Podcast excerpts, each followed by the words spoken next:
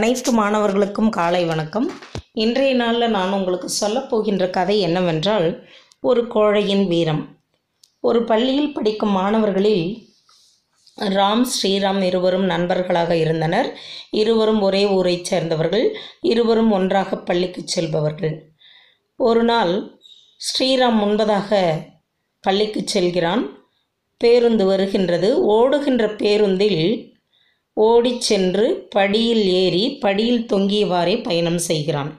பின்பதாக வந்த ராம் அதை பார்க்கின்றான். பார்த்தவுடன் மனம் திக்கென்று ஆகிவிட்டது. நம் நண்பன் இப்படி படியில் தொங்கிக் கொண்டு பயணம் செய்கிறானே ஏதாவது விபத்து ஏற்பட்டால் என்ன ஆகின்றது என்று யோசித்தவாறு வகுப்புக்கு சென்றுவிட்டு மாலை வீடு திரும்பியவுடன் ஸ்ரீராம் வீட்டிற்கு சென்று ஸ்ரீராமின் அன்னையிடம் சொல்கிறான். அம்மா ஸ்ரீராம் தினமும் பேருந்தில் படியில் தொங்கிக் கொண்டு பயணம் செய்கிறான். அவனை கண்டித்து வையுங்கள் என்று சொல்லிவிட்டு வீடு திரும்புகிறான். அப்புறம் ஸ்ரீராம் வீட்டிற்கு வருகின்றான். வந்தவுடன் அவன் தாய் ஸ்ரீராம் என்ன செய்கின்றாய்? தினமும் நீ பேருந்து படியில் தொங்கிக் கொண்டு பயணம் செய்கிறாயாமே?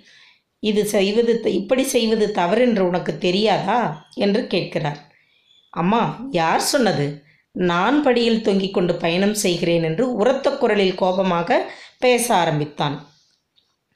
அவன் செய்த தவற்றை உணரவில்லை செய்த தவற்றை மறைக்க ஆரம்பிக்கிறான். உடனே அவன் தாய் சொல்கிறார் பக்கத்து வீட்டு ராம்தான் சொன்னான் இனி அப்படி செய்யாதே என்று. ஓ அவன் செய்த வேலையா? அவனை பேசிக்கொள்கிறேன் என்று முனகுகிறான். முனகல் சத்தம் கேட்ட தாய் என்ன முனகுகிறாய்? என்று கேட்கிறார். ஒன்றுமில்லை அம்மா இனிமேல் அப்படி செய்ய மாட்டேன் என்று சொன்னேன் என்று சொல்லி சமாளித்துவிட்டு வீட்டில் இருக்கின்றான். அடுத்த நாள் பள்ளிக்கு வரும்போது ராம் ஸ்ரீராம் இருவரும் சந்தித்து கொள்கின்றனர். அப்பொழுது ஸ்ரீராம் டேய் கோழை உனக்கு திறமை இல்லை என்றால் என்னை ஏன் வீட்டில் போய் சொல்கிறாய்? எனக்கு வீரம் இருக்கின்றது நான் வேகமாக ஓடி படியில் நின்று பயணம் செய்கிறேன். உனக்கு அந்த வீரம் இல்லை நீ ஒரு கோழை அதனால் உனக்கு அந்த திறமை இல்லை.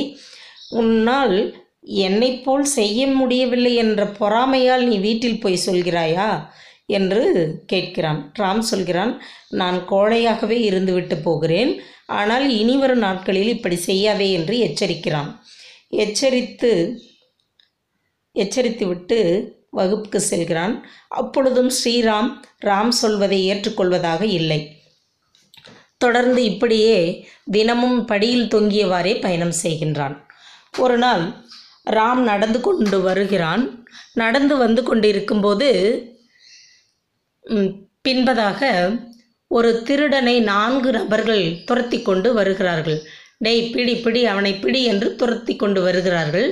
அப்பொழுது திரும்பி பார்த்த ராம் ஓ இவன் திருடன் இவனை விடக்கூடாது என்று எண்ணிக்கொண்டு வேகமாக திருடன் மீது பாய்ந்து அவனை பிடிக்கின்றான். பிடித்து திருடனோடு மல்லு கட்டும்போது அவனுக்கு சிறிது காயம் ஏற்பட்டு விட்டு விட்டது. பின்னர் வந்த நால்வரும் வந்து திருடனை பிடித்து அவனை அடித்து கட்டி கொண்டு போய் காவல் நிலையத்தில் ஒப்படைக்கின்றனர் ஒப்பன் ஒப்படைக்கின்றனர்.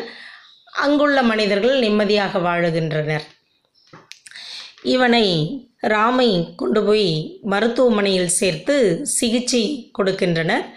அந்த நேரத்திலேயே இவன் செய்த செயல் பள்ளிக்கு தெரிந்து விடுகிறது. அப்புறம் சிகிச்சை பெற்றுக்கொண்டு ராம் பள்ளிக்கு வருகின்றான். பள்ளிக்கு வந்தவுடன் தலைமை ஆசிரியர் அனைத்து மாணவர்கள் முன்னிலையிலும் ராமை அழைத்து முன்னிறுத்தி அனைவரை அனைவரிடமும் ராம் செய்த வீரச் செயலை சொல்கிறார்.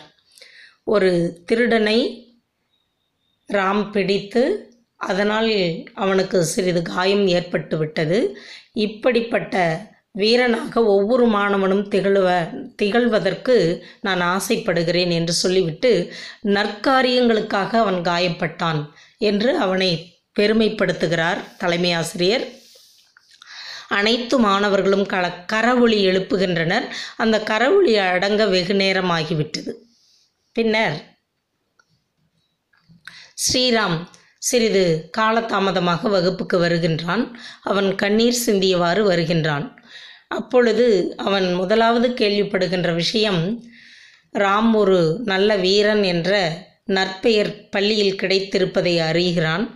அப்புறம் அவன் கண்ணீர் சிந்தியதற்கு காரணம் என்னவென்றால் அவன் பேருந்தில் படியில் தொங்கிக் கொண்டு பயணம் செய்ததனால் காவலர் அவனை பிடித்து அபராதம் கட்டச் சொல்லி அபராதம் வசூலிக்கின்றனர்.